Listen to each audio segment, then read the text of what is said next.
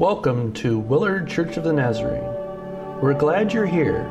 We can't wait to share the service with you.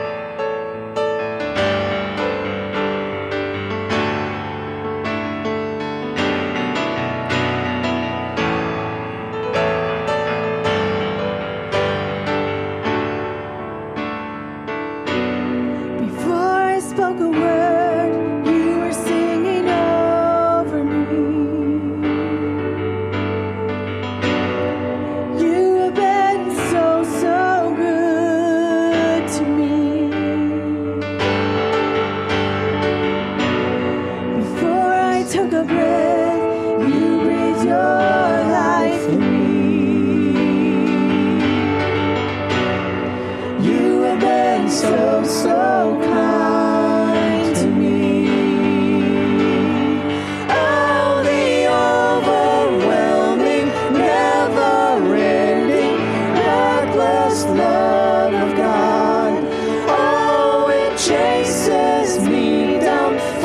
till I'm found, leaves the 99. I couldn't earn it, I don't deserve it, still you give yourself away. Oh, the overwhelming, never-ending, reckless love of God.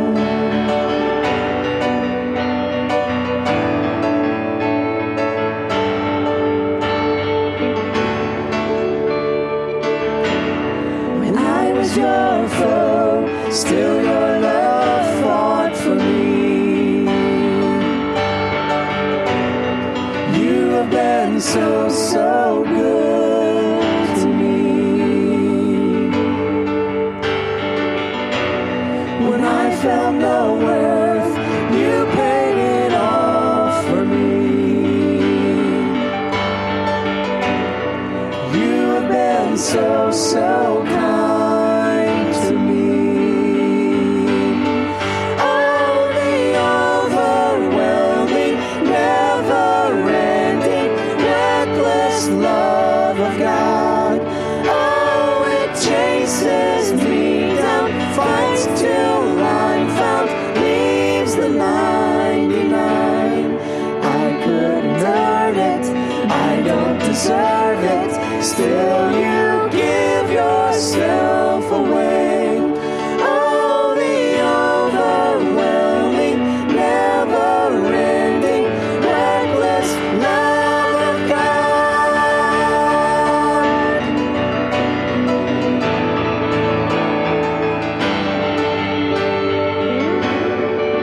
of God.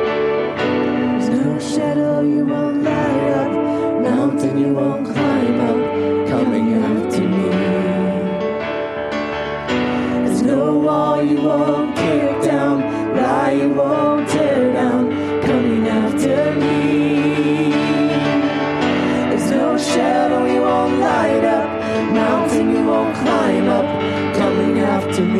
There's no wall you won't kick down, lie you won't tear down, coming after me.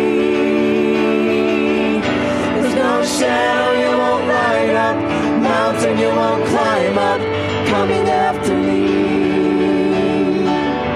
There's no wall you won't kick down, lie you won't tear down, coming after me. There's no shadow you won't light up, mountain you won't climb up, coming after me. There's no wall you won't kick down, lie you won't tear down, coming after me. Oh, the overwhelming, never-ending, reckless love of God. Oh, it chases me down, fights till I'm found, leaves the 99. I couldn't earn it, I don't deserve it, still you give yourself away. Oh, the overwhelming, never-ending, reckless love of God.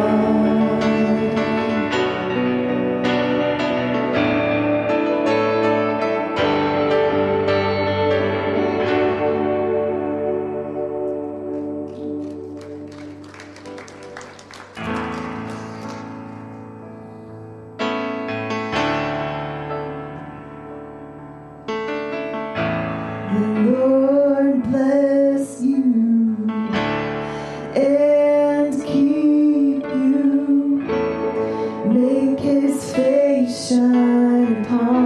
you. Make his face shine upon you and be gracious to you.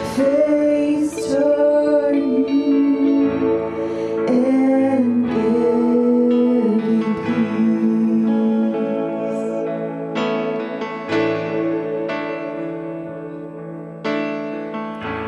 The Lord bless you and keep you. Make his face shine upon you and be gracious to you. The Lord turn his face toward you and give you peace.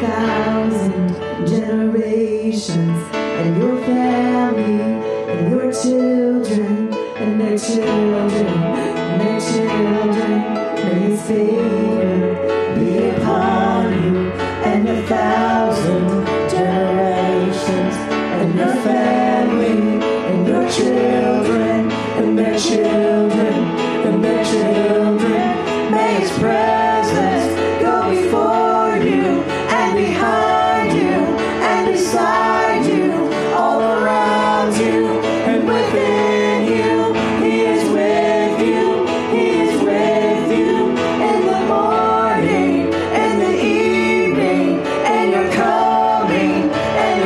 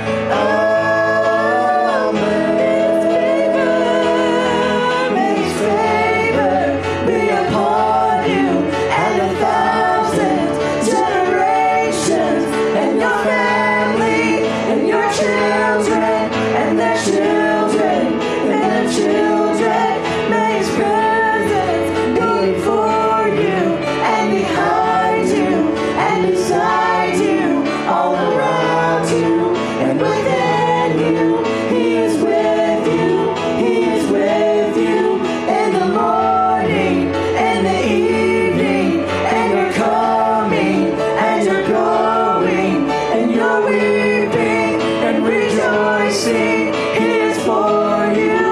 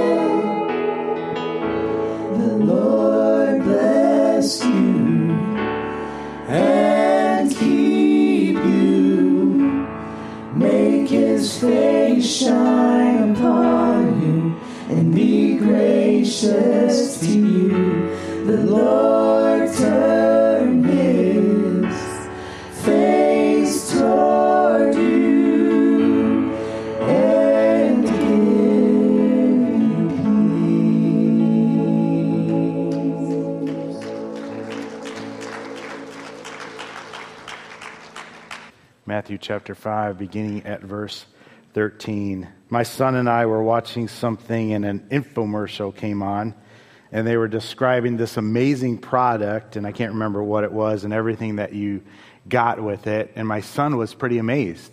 He's like, wow, that's a good deal, all that stuff. And I told him, but wait, there's more. And he just looked at me like, what? And there was more. Right? And so they doubled the order. And he was like, wow, we should get this. And I'm like, but wait, there's more. And all of a sudden they took one or two of the payments off, and he was just like, wow, like we should get this. This is really good. I feel like some of us in here, we know Christ, but wait, there's more. There's far more. For 1,000 generations. We were singing that song, and Evie never tells me what song she's going to sing or anything like that. I even try to pry it out of her. She never does that. But I'm like, that's it. Man, you know, I want us to get this. I want us to really get this, because there's too much of another spirit in churches today. And we're missing it. We're missing it. And I pray that God speaks to us today. I pray that we get the fullness of Christ. I pray that we get the fullness of grace. I pray that None of us are stuck under religion. Religion's ugly. Religion's horrible. Religion is a heavy yoke. It's like a beam of wood that you got to carry. And has no place here, and Christ set us free from that, and we need to be free from that. We need to be free from the war inside of ourselves. We need to be free from the guilt. We need to be free from the shame.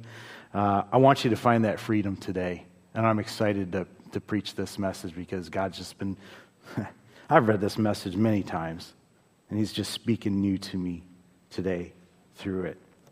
Matthew 5, beginning at verse 13, would you stand in honor of God's word?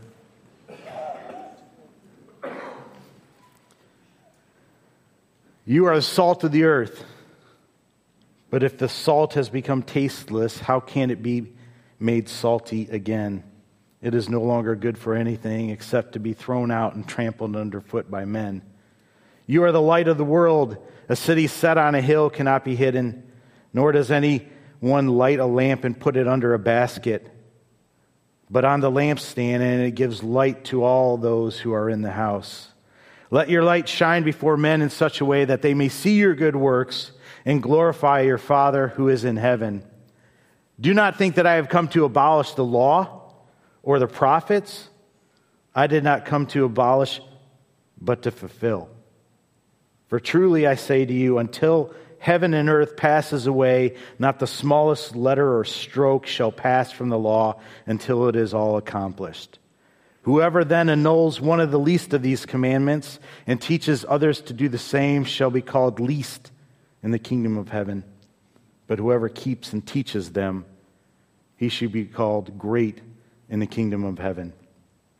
For I say to you that unless your righteousness surpasses that of the scribes and Pharisees, you will not enter the kingdom of heaven. Did you hear that? Father, we thank you for your word. Lord, speak to our hearts. Lord, I pray that we'd all have eyes and ears that are open, including myself, to hear what you'd have for us. Lord, let our hearts be soft enough to respond. Remove pride. Get it out of the way. Remove this spirit of religion. Get it out of here, Lord. Lord, we want you. We want you in your fullness, Lord. And we give you praise for that. In your name we pray. Amen. You may be seated. We're going to be looking at the Sermon on the Mount. We kind of started that last week with the Sermon on the Plain. But this is a great image of what it looks like to live the Christian life. Last week we focused in on how followers of Christ should look totally different than the world going through the Beatitudes, and how our values should be totally different than the world's values. And that's because our values have been totally flipped upside down, right? The world values things like power, but we value things like meekness. So one of the big distinctions in Christianity and what the Sermon on the Mount teaches or reinforces is that we are on two very different value systems, right? Two very different value systems. This week we're going to look at another big difference, though. We aren't just different than the world. We're also called to be different than religion or the religious. Religion is no good. I almost titled this "Religion Must Die." It's garbage. No, it's actually worse than garbage. It has no place, right? Growing up, I heard people say things like, the Jews killed Jesus. That's a statement that doesn't really offer anything helpful in it. Jesus was a Jew. His friends were Jews. His companions were Jews. And yes, his enemies were Jews. So yes, Jews did have a part in killing Jesus, but it doesn't help. It's not specific enough. It would be more helpful to say religious people killed Jesus. That dials it in.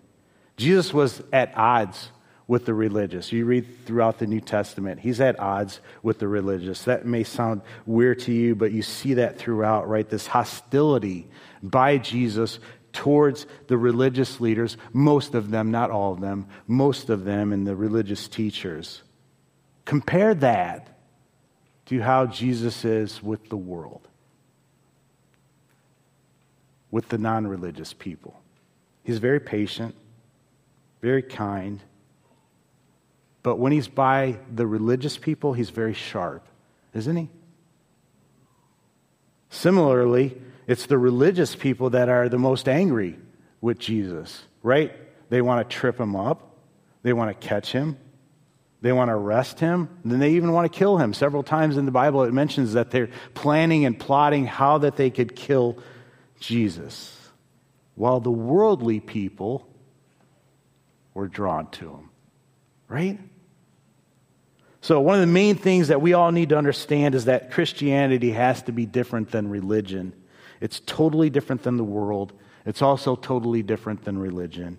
If you understand these two things, you'll better understand what it means to be a true Christ follower today. At the end of the sermon, in the Sermon on the Plain, Jesus puts two ways before us. He says there are two roads, right? One road leads to life. One road leads to destruction. He also says there are two trees. One has good fruit. One has poison fruit. There are two houses, one that's built on a rock or a solid foundation, one that's built on sand. And he's telling us there are two ways, there are two paths. They often can look the same, but one's got poisoned fruit, right? One's leads to destruction. It leads to a life that collapses in on itself. So watch out which path you're on. It's time for us all to examine ourselves. Now, here's the interesting thing, right? What are those two ways that he's putting before us? Traditionally, I think it's taught that they're God's way versus the world's way, right? You either obey God's laws or you obey the world's system of values. And yes, there are two ways, and yes, that is part of it, right? Two trees to choose fruit from. They probably look the same, but one's poisoned, right? There's two houses to live in. They look the same, but one foundation is about to collapse. The things that are taught in the sermon are not, though, contrasting one person who lives for God and one person who is living for what the world is. This is about people who pray this way, but Jesus tells them that they should pray this other way. This is about people who give to the poor in this way, but Jesus tells them to give to the poor in this other way. Right? Do you get this? This isn't about the difference of Christians in the world. That's the Beatitudes part. This is about the distinction of Christians versus religious people. This is the distinction, if I dare say, of gospel Christians versus religious Christians. And sometimes there's a spirit of this religious Christianity that is alive and well in churches today that we need to be very careful of. All right? This is about both doing good things. Both look like they're obeying God's law, but one of those ways leads to destruction. And that's why he says in verse 20, unless your righteousness surpasses that of the scribes and Pharisees, you will not enter the kingdom of heaven. I told you last week, Jesus was radical. He's dropping bombs, right? That is a bomb that he just dropped. He is not the opiate of the masses like Karl Marx thought, right? He is the smelling salts waking us all up. Christianity is different than religion. Religion just leads to destruction. The gospel goodness far surpasses religiosity because of four things that I want to talk to you today. Four things that build on each other. Number one, it's brighter. It's brighter because of number two, it's deeper. It's deeper because of number three, it's sweeter. And it's sweeter because number four, it's higher. And we'll go through all those things. Okay, number one, it's brighter. Verse 14 says, you are the light of the world. A city set on a hill cannot be hidden, nor does anyone light a lamp and put it under a basket, but on the lampstand, and it gives light to all those who are in the house. Notice the two groups of people here. It's not there are people who are light and there are people who are darkness. That's not what he's talking about, right? It's there are people who are light, and let their light shine before man so that everyone can benefit, compared to those people who are light and hide their light underneath a bowl. He's talking to us. This is the religious versus the followers of Christ. And the way that you tell the difference is by our relationship to the world. Christianity is attracted to and attractive to the people that aren't like us, the world. And I'll clarify that, because there's a big caveat with that. But Christianity is attracted to those people and attractive to those people that aren't like us. But the religious people are turned off by people like that. They're turned off by the world. They want to separate from them. They want to hide underneath a bowl from them. Going further, this passage says right before this, it says that you are the salt of the earth. You've heard the salt metaphor preached, I'm sure, 100 million times. The salt did two important things. First thing, it was a preservative, right? You put salt onto meat because the meat will decay if you don't put salt on it. It's falling apart unless you put salt on it. So what he's telling us is that Christians, Christ followers, our very nature, right, is that when we see things falling apart, we spread ourselves on it. When we see people falling apart, we go in. When we see a community falling apart, Lord, put us in there. Put us in there, right? We're drawn to decay. We don't steer clear of it. We're drawn to it. Religious people see those same people and they hide themselves under a bowl, meaning they just really stick with their own. They huddle together in their churches. Let that never be us. They aren't attracted to people falling apart. Those people just need to straighten up their lives and get it together, right? That's what the religious say. Not Christ followers, though. Let us get in there. Let us be a part of you and what you're doing, Lord, and making a difference. What can we do? We are attracted to those people. We are not only attracted to those people, but we are also attractive to those people, right, who are falling apart. The other thing that salt was used for was it was a flavoring. It made things taste good. We all know that, right? Corn on the cob ain't nothing without salt. Who wants that, right? Here's the thing, though. When we eat corn on the cob with salt, we don't say, "At Evie, that was some great salt," right? We say that was some great corn on the cob. Why? Salt's job is not to make you think how great salt is. Salt's job is to make you think how great that thing is, that whatever it's involved with is. It points to the corn, right? It shows the value of the corn. What if you're salt in a small group study? And that small group Bible study, it's not going to be people are going to be like, "Oh, wow, look at that person. They knew so much and they answered all those questions and how great are they?" No, they're going to be like, they're going to come away with that saying, "Wow, what a great study. What a great Bible study that we just had." Religious people point to themselves, "I'm salt.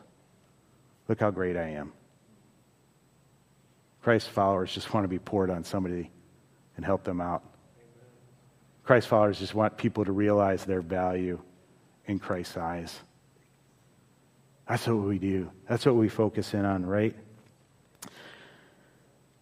You're around religious people, you always feel condemned. They make you feel worse when you're around them. How bad you are, never better. Salt makes you better. Religious people just condemn you. Religious people are the people that when you come to church, they're like, "Oh, you finally came back," right? "Where have you been for a month?" I remember this guy who, when I was a youth pastor, is in this church, and the teens would come, and they'd show up on a Sunday, and he'd be like, "Oh, you finally decided to grace us with coming." That's religion. I get on you about not coming to church, but I want you to know the beauty that comes from it. I want you to be filled with God's grace. That's my reasoning behind it. It's not to shame you. It's not to call you out. I just want you to experience this, right? Yeah, this place in chapter 7, a little later on in the sermon, it says this: do not judge, or you too will be judged. Why do you look at the speck of sawdust in your brother's eye and pay no attention to the plank in your own eye? The religious only see tiny specks in their own eyes, but they see planks in your eyes. That's why you feel worse when you're around them. You're condemned, right? Their sin is a tiny speck. Their sin is the same thing as your sin, but your sin is a plank compared to their sin. Christ followers know we got some planks in our own eyes. They're just a different color, different shape, right? So we don't look at other people and see and think that we're better than them because theirs are bigger than ours. No, we know we got some planks, but we also know that Christ took those planks out. And that's what we want for those people. We want for them to experience what we've experienced and know that. Quick clarification. I'm not saying Christian beliefs are popular, right? I'm not saying that. I told you that people will be attracted to Christians, and that's true. Christian beliefs, though, are unpopular in our society. Oh, my goodness, right? But I want to point to that religious spirit that's behind some things that can get really ugly, that can come from people who call themselves Christ followers and can really turn some people off. I do not want to shy away from telling the truth to people, but I want to do it with a whole lot of grace. And I don't want to come from it at a point of view where my speck's small and your speck's big. So the first point is the gospel goodness is brighter. It's attractive. Why? Because number two, it goes deeper. When Jesus dropped the bombshell in verse 20, I tell you that unless your righteousness surpasses that of the Pharisees and the teachers of the law, you will certainly not enter the kingdom of heaven. Everybody that heard that must have been utterly shocked and dumbfounded. The Pharisees and the teachers of the law knew the law in and out. They had it memorized, right? Word for word. They divided it. They created these 630-some laws from it just so that they could follow it better. And Jesus says, your righteousness has to surpass that, or you don't have a chance getting into the kingdom of heaven. The people had to be thinking, how? How in the world could that ever happen? Well, Jesus answers that in the following verses. Jesus addresses the Ten Commandments if you look through the Sermon on the Mount, right? So, for instance, he says, people say you have to keep your oaths. When you swear by certain things, or especially by certain things, this or that. But I tell you, don't bother with oaths, right? Just let your yes be yes and your no be no. Be so full of integrity that you should be honest with everything that you say, right? Not just when you say something with a certain vow attached to it or an oath attached to it, right? Make a big deal about your yes and your no's, period. He also talks about turning the other cheek. I don't think we get the fullness of this. I hope we can really dig into this a little bit later in the sermon series. But this isn't just about you not repaying evil for evil when you turn the cheek. If you're just turning the cheek to let somebody slap it again, and that's the only point to it, that's dumb. Right?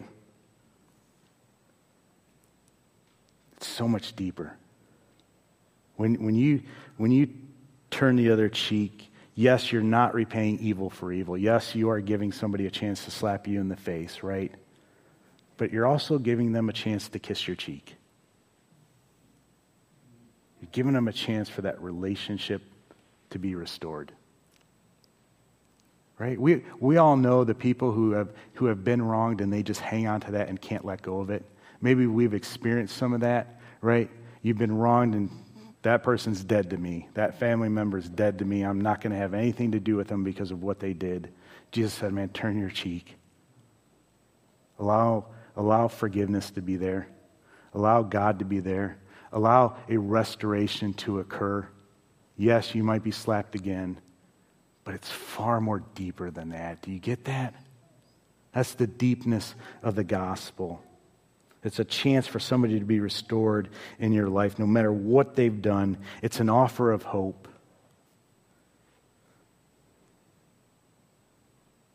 And this is why he says your righteousness has to go beyond these religious people. They're just scratching the surface, right? Instead, this comes from a heart that's changed by the gospel. And that's where it has to come from. It's not enough not to murder people but still hate people, right? What's the difference? You still hate. It's not enough not to commit adultery but still lust after people. That's what Jesus was teaching. You're just scratching the surface here with this religious stuff. Your heart's still ugly. Your heart still needs to be transformed by the gospel. It needs to be changed. It needs to be taken out and replaced. The goodness of the gospel is so much brighter because it goes so much deeper. Okay, why does it go deeper? It's because it's sweeter. What's so sweet about this? The Sermon on the Mount is not try to live like this and then God will be your father or God will approve of you. That's religion. No, it's you can live like this because God is your father and he loves you.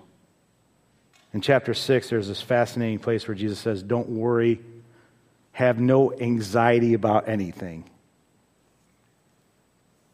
And if you're me, you say, what? How? How in the world is that supposed to happen? What kind of command is that? How can I stop worrying? If you treat this religiously, right, you're going to say, I guess somehow I got to stop worrying. I got to figure it out. I got to do it. You know, Jesus says to do it, so I got to do it. I got to follow this thing. Otherwise, what? He's going to be mad at me. He's going to be disappointed with me. How do I do that? I have no clue. But Jesus says, wait. No, right? Have no anxiety about these things because don't you see how the Father takes care of the birds of the air? Don't you see how the Father takes care of the lilies of the field?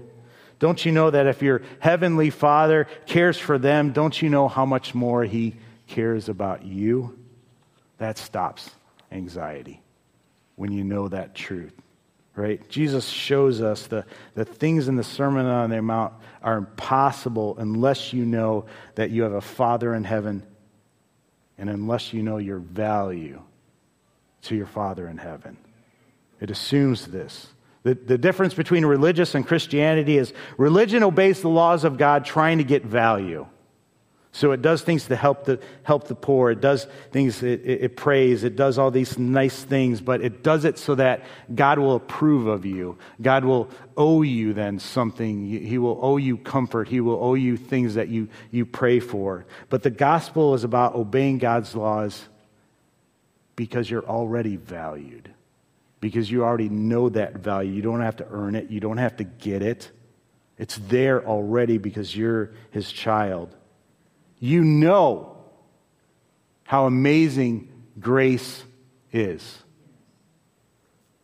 The incredible gift it is. The sweetness of it. And you live out of that. You know your value in your Father's eyes. Do you realize there was... What would the song say? I can't remember, but do you realize that there was nothing he wasn't willing to do to get you, to save you, to hold on to you, to keep you? He's a father, not a boss, right? If you're an employee and you're a good employee, you got a boss. If you're an employee and you're a bad employee and you do wrong things, you get fired and you don't have a boss anymore. If you're a kid and have a father and you're good, you got a father.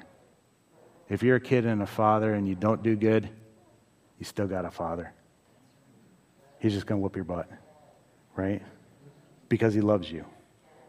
That's the difference between religious Christians and gospel Christians. They know they got a father that loves them. And they act out from that knowledge, from that truth. Nothing can change that I have an earthly father unless I reject him, right? Your goodness or your badness does not change his love for you. You don't have to earn it. And my friends, that is the sweet place to live out of. That is where that sweetness comes in. I want my kids to experience that with God. I want my kids to experience that with me. I want them to live out from that place. I'm not good, James. I'm not a good person. No way he can love me like he loves some other people, right? If that's what you're thinking, if you have, talk to anybody that has multiple children. If you have multiple children, then there's the one black sheep of them, right? The one that's maybe a little bit disobedient. That's often the one that has your heart the most, because you want them to come back. You want them to be reconciled with you. Why? It's just the nature of parenthood. It's just how it is. That's why Jesus was willing to leave the 99 to go after the one. Religious people, that dude's bad news. Let's just keep him out of here and stay with these 99, right? Jesus taught them to pray to God as their Father, and it blew their minds that they could look at and think of God in this way, right? They had never heard anything like that when he taught them this. God is your Father, though, when you come into relationship with him, and that sweetness changes everything. Religious people got a boss, and they have to earn everything, and they put that on you because that's what they know. They put that on you. You got to earn this, and if you don't, I'm going to point it out and make you feel bad about it, and make you feel guilty about it, hoping that you change, right? Why do people help God? Why do people do things for God? So that God will owe me, so that God will love me. It's all about earning it. That needs to die. Why do religious people pray? It's really not about them. It's not for him. It's not to get to know him. They're just asking for things that they thought they've earned. If your prayer life is nothing but just asking for things, if there is no adoration, no praise, no confession in it, be careful. That seems religious. We're brighter because we're deeper. We go deeper because we're sweeter. Because it's sweeter. It's sweeter because it's higher. Verse 17, do you not think that I came to abolish the law or the prophets? I did not come to abolish, but to fulfill. The gospel goodness has a high view of the law of God, higher than the religious, right? This is important because by this point, maybe the thought's crossing your mind that I'm talking about God as your Father and that you can be sure of his love and acceptance and you can just do whatever you want and have this low view of God's law. It's all grace after all. But the thing is, Jesus' view of the law goes far beyond that, right? It goes far beyond even the Pharisees with their 600 and some rules that they followed. Today there's a split in religion. There's a liberal religion that says God loves everyone, just do your best, it's all okay, right? On the other side is a conservative religion where here's the rules, you better do them. Conservative religion knows you're a sinner but doesn't know you're loved. Liberal religion knows you're loved, but grace is cheap. Jesus Christ comes along and says, I do not come to abolish the law. That's against the liberal religion, right? And then he says, I have come to fulfill it, and that's against the conservative religion. What does he mean when he says, I've come to fulfill it? Look at the Sermon on the Mount, right? He's the only one who's ever lived out the Sermon on the Mount perfectly. Go through it. You're going to see his character. You're going to be amazed by the beauty of it.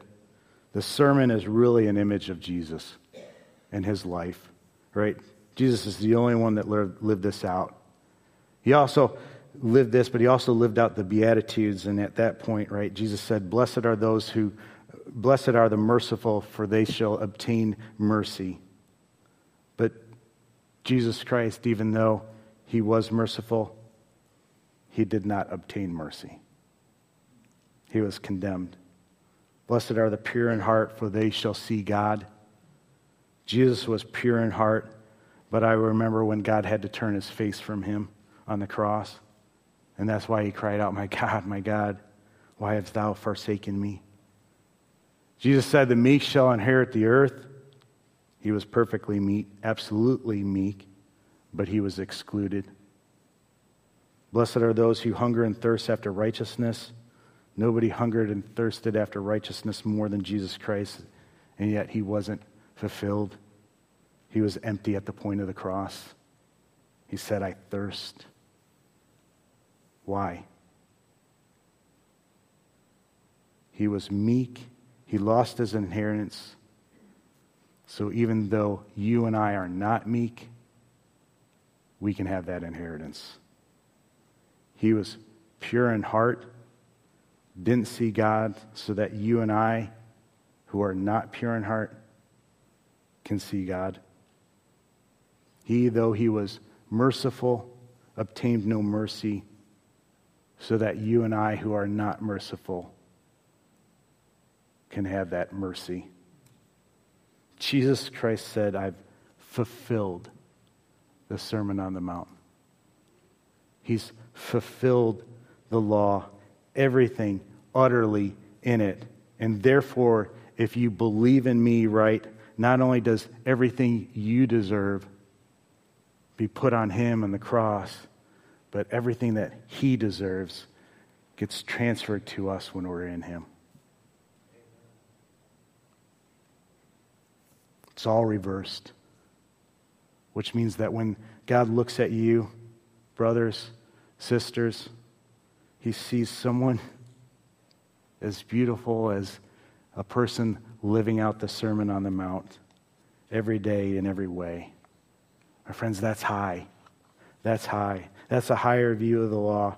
Jesus says, I take the law a lot more seriously than any other religious person, because the other religious people, right, they said, do your best. Follow these 630 laws, right? But Jesus says, no, you got to be perfect. That's what he calls us to. You got to be perfect. And when you get it, you realize you'll never be perfect. But he was perfect. And he fulfilled the law. And if you're in him, then his righteousness becomes your righteousness. That's the beauty of it. That's the beauty of grace. He's been perfect for you. That's what you live out of.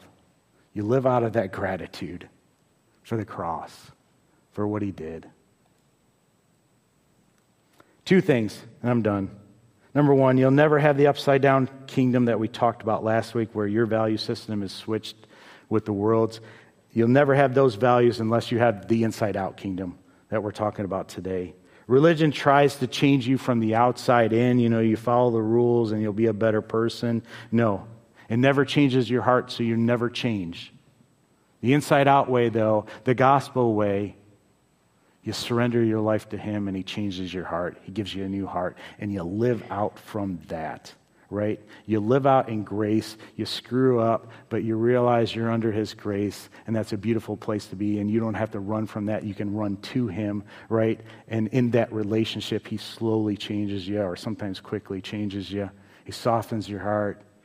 He takes you along. That's when you really start to change. That's when you really are able to live out the Sermon on the Mount. So you can't have the upside down without the inside out. And there's tremendous freedom there. Last, you have to have the right view of the Word of God. Religious people are scared of it. They don't delight in it.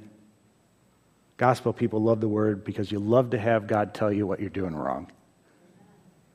That may seem a little weird to you. You delight in meditating in it and finding the things where you're just screwing up that need to change.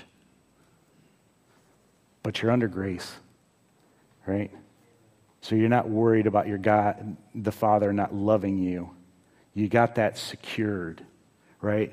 And so you can just work on changing and work on letting him change you, because ultimately he's already fulfilled it. He's already done everything that you need to do. So you can just live in response to that. You read the Sermon on the Mount, as a religious person, you're going to be like, oh my goodness, how in the world do I ever live that out? That's going to be hard, right? How do I turn the other cheek when somebody slaps me in the face? And you feel terrible because you're a failure. You'll never be able to live it out perfectly, right? You can't pull it off. You don't understand, though, what Jesus means when he says, I came to fulfill it. You don't get it. All the pressure's on you. That's religion. You need freedom. You need freedom from that, right? It's already done. When you know it's already been fulfilled and the ways has already been made, right? That's freedom. And that's when you can live out of gratitude from that. That's when your heart changes. That's grace. And it's amazing. It's so amazing. You should want to run out of here and tell other people about it that don't know it. Who doesn't have that in your life? Who can you tell about God's grace to, right? Stand with me.